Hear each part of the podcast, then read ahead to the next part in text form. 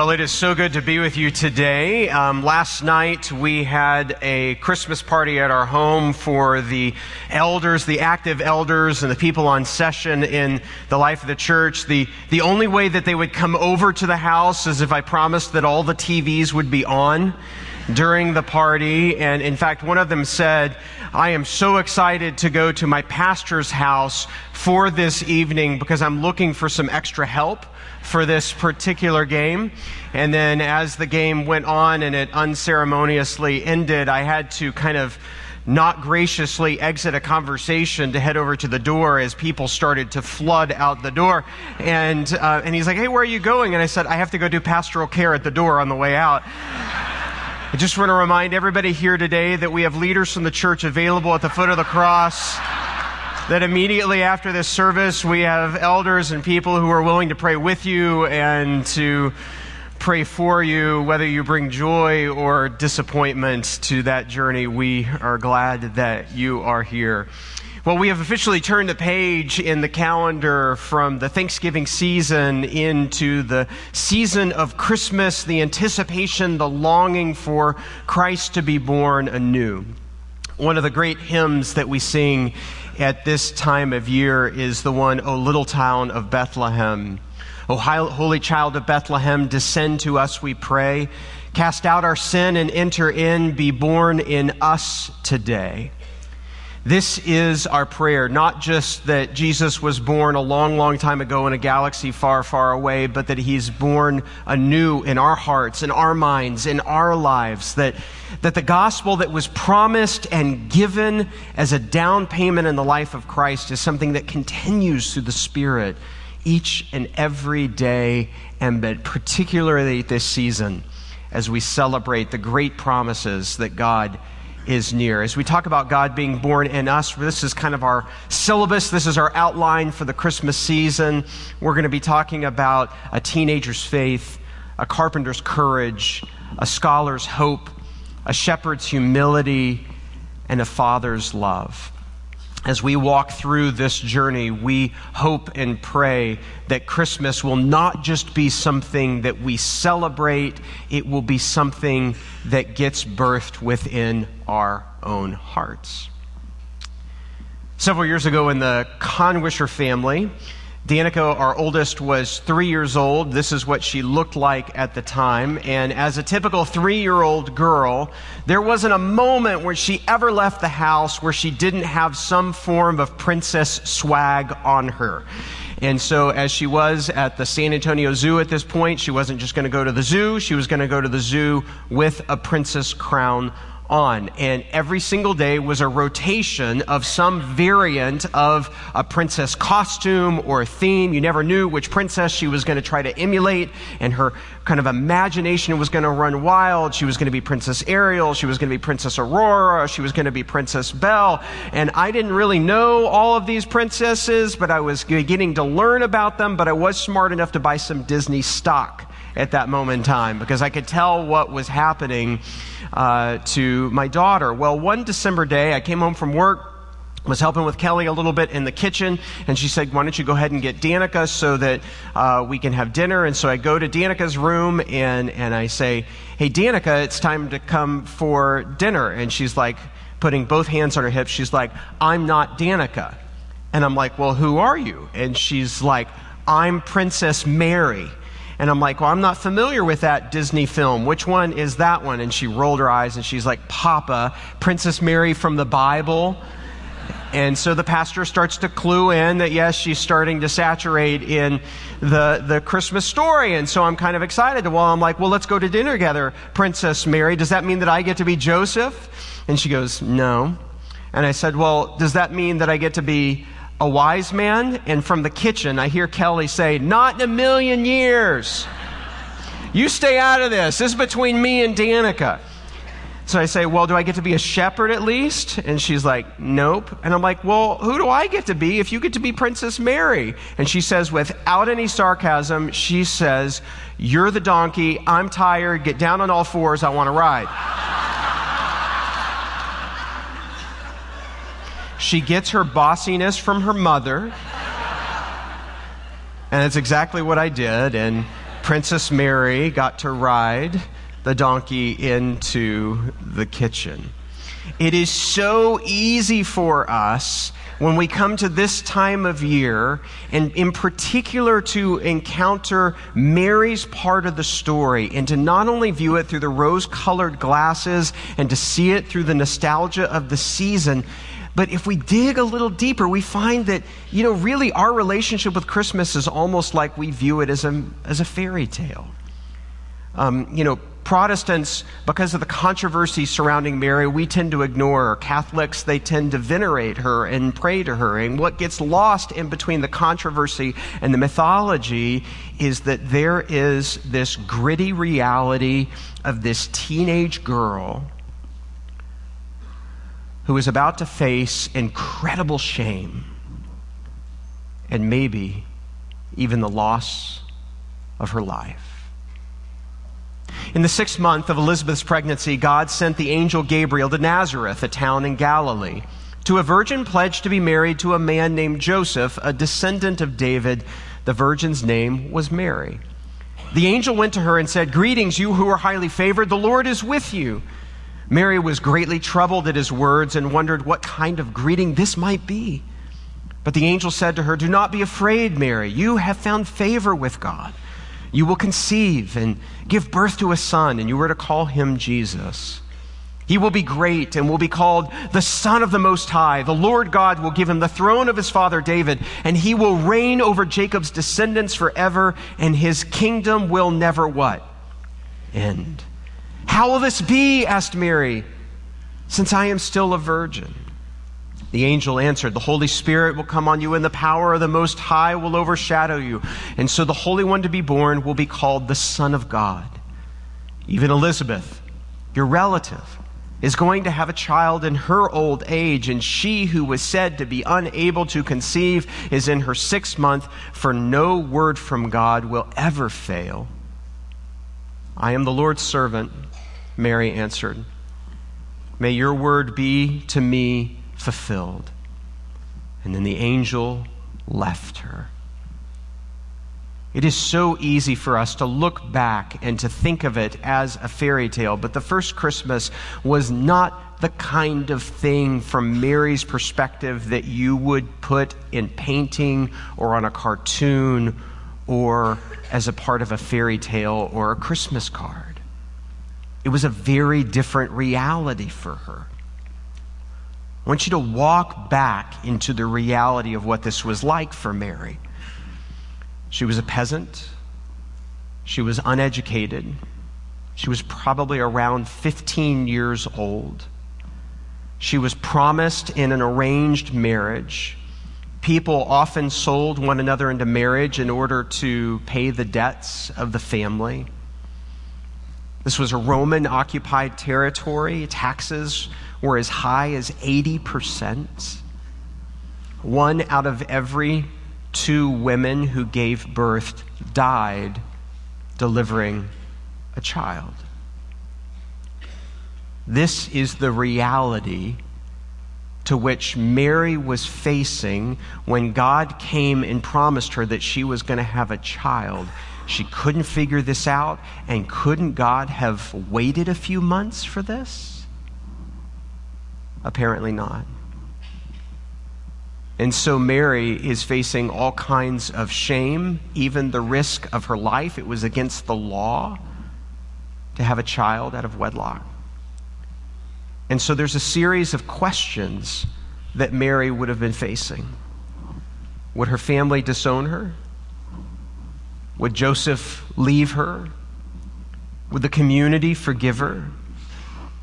Would the mob kill her?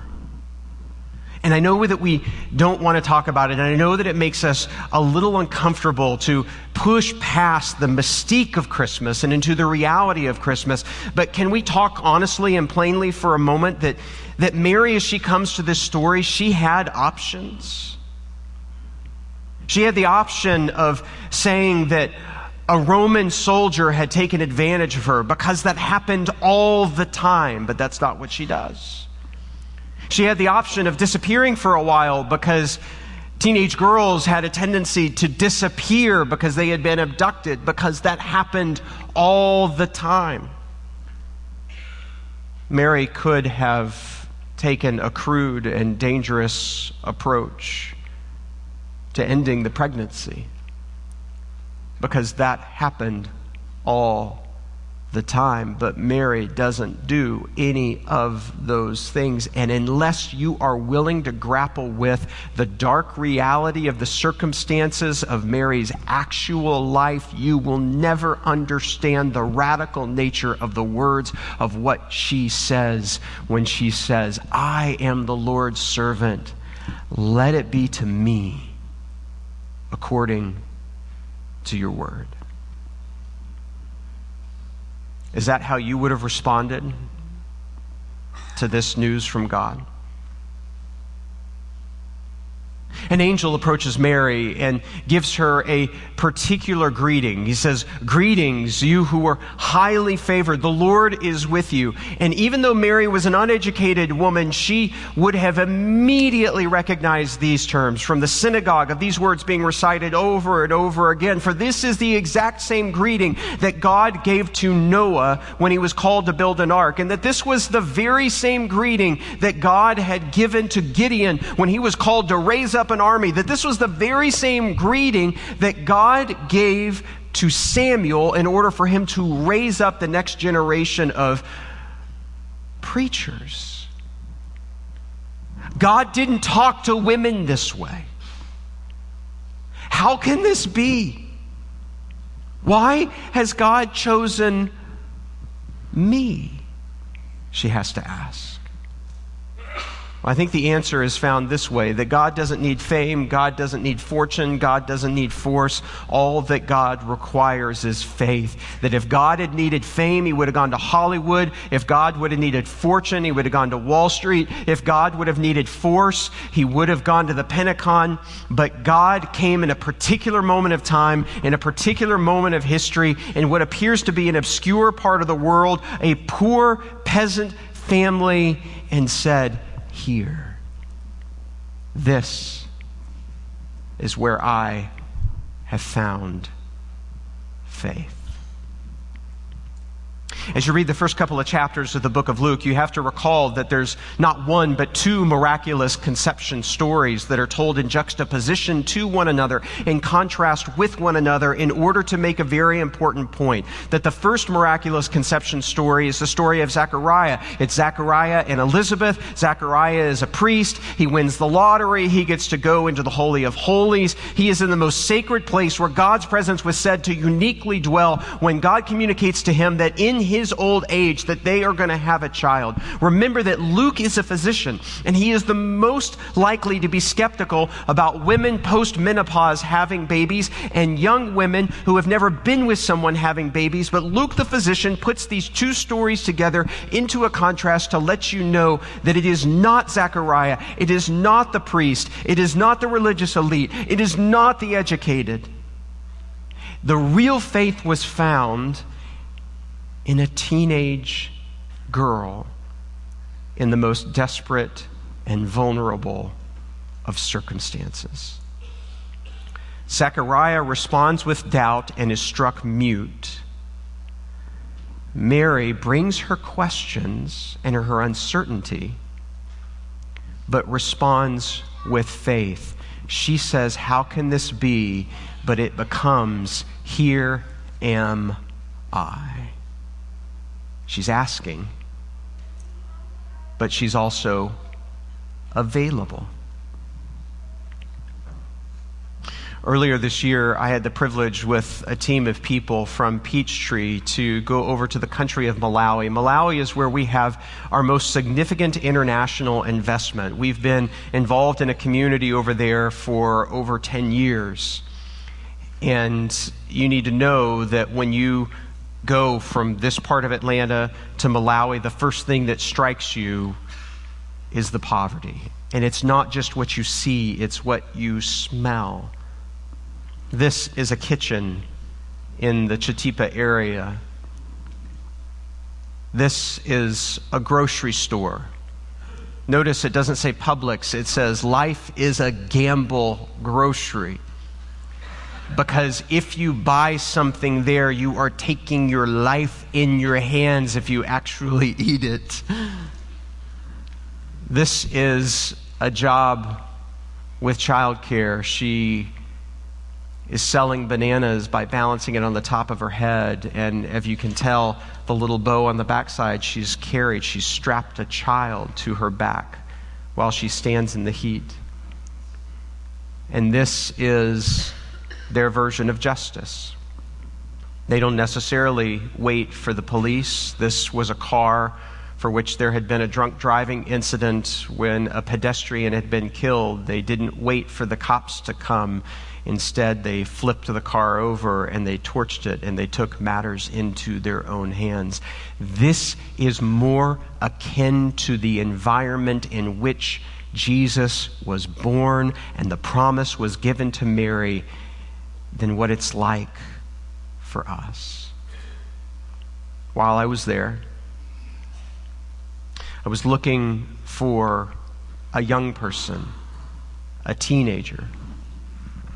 And I wanted to find a teenager that I could pray for specifically and care for and bless. And I wanted to give that teenager my particular Bible and say, don't ever let go of these promises. While I was there, I met that teenager. This is his picture. His name is Bonaventure. And I would love to introduce you to his story.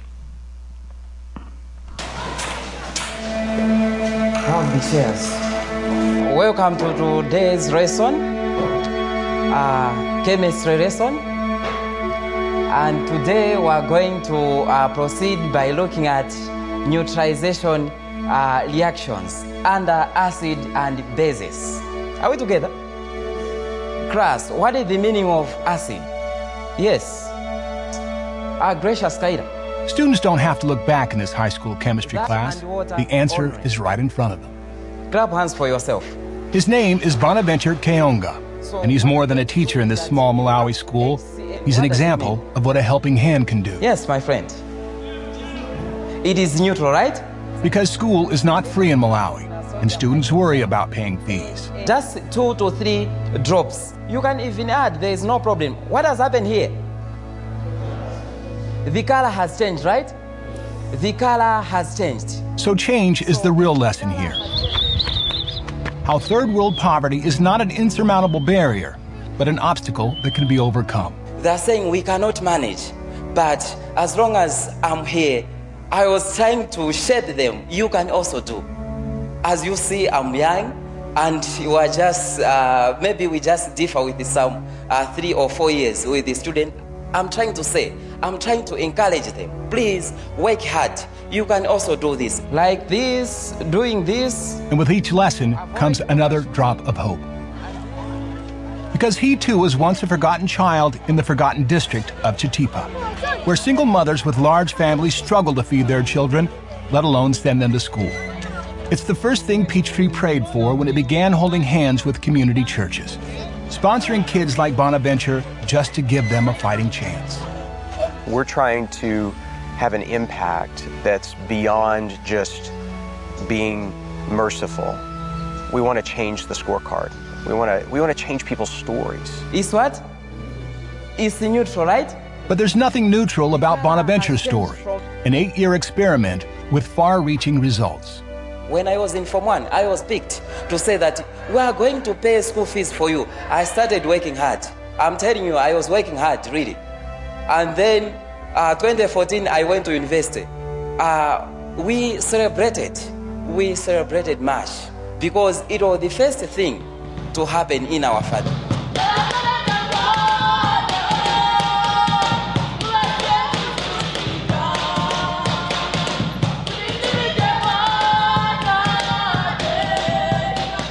And now Bonaventure celebrated as one of Peachtree's first college graduates, which gives even the youngest kids a reason to dance and jump for joy, because secondary school is a move they can all make now, and even college is no longer a childish dream.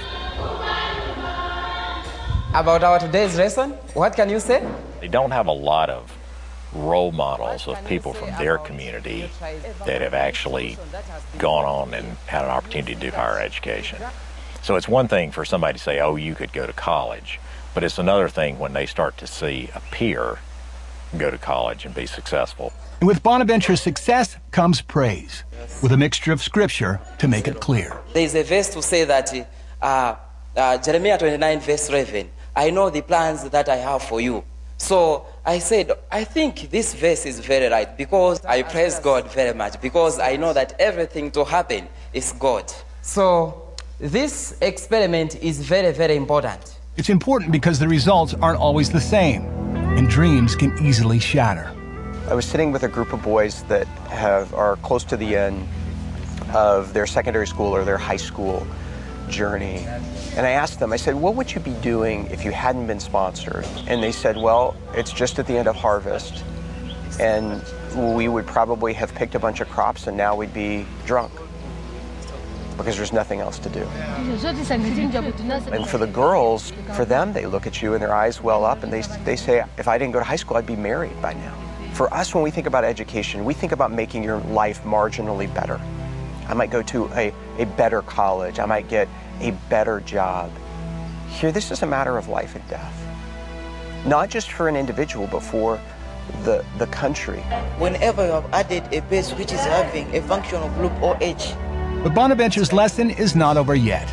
There's one more exemplary step, and that's giving back for all that he's received to make a better Malawi. Maybe building a hospital, maybe building a school, maybe sponsoring our fellow students. That's what I'm dreaming to say, that I can assist a community in this form. Ask me another question if there is a question. Yes. If there is a chance, please try to continue with others, because they are really struggling. But uh, when I talk of these students, they are really performing. And I'm sure that just because of your sponsorship, that's why they're working hard to say that one time we can also reach uh, the level of Bonaventure, of which is me. Clap hands for yourself. This marks the end of our lesson today. Thank you.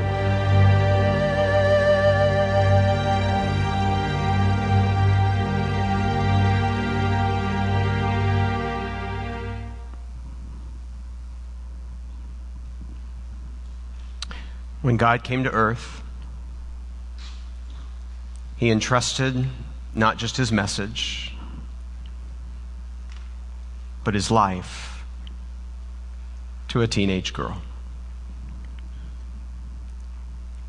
And I don't think that we're called to enter into the beauty of the Christmas story with just rose-colored glasses, with warmth and anticipation. I think we're actually called to follow the pattern of what God did at Christmas. To find a young person, a teenager, and to put your confidence in them. This is a living example for me. My daughter is fifteen years old, about that age of Mary, and in our modern society, she's learning how to drive. Pretty hard to put your faith in a teenager when they're behind the wheel of a car in Atlanta traffic. I wonder if there is a teenager that you're called to put your faith in. It's one thing to say that you believe in God. It's another thing for you to believe that God believes in you.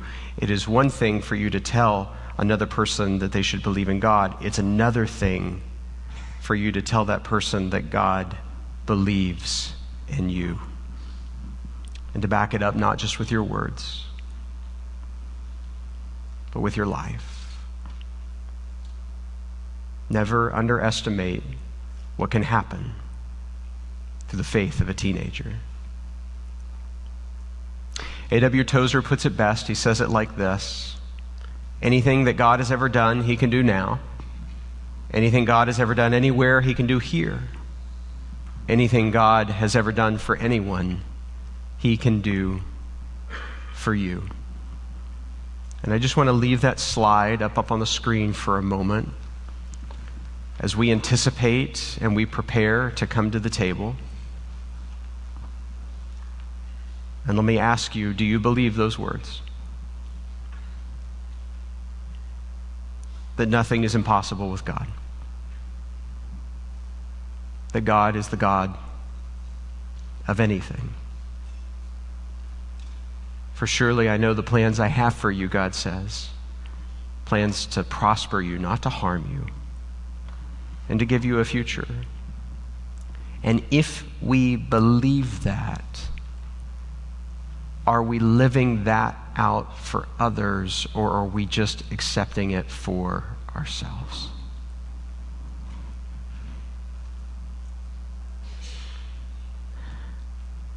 At the end of the day, the one verse that I want you to just grab a hold of is what it says in this story, for no word from God will ever fail. Regardless of your circumstance, regardless of your challenges, regardless of your questions, no matter what options may be before you, choose the road of faith. And let's pray. We thank you, O Holy Child of Bethlehem, that you can be born in us, that you can give us, that you can strengthen, you can increase our faith. Lord, help us to enter into the gritty reality of the story, to move from mythology into history, a place of shame where surrender overtakes giving up. Lord, thank you that your story is more than a fairy tale, and that we can bring our questions, and even with dire options before us, we can learn to say, I am the Lord's servant. And so greet us as you did the heroes of the Bible long ago. Shower us with your favor and help us to live beyond fame and fortune and force and to rely on faith. Make there not only be miraculous conceptions of long ago, but may there be ones today where we are able to respond, here am I, where poverty is overcome, where Bibles are given, where anything is possible, and no word from you will ever fail. For we pray all of these things with anticipation, and we pray them in the strong name of Jesus, and all of God's people said,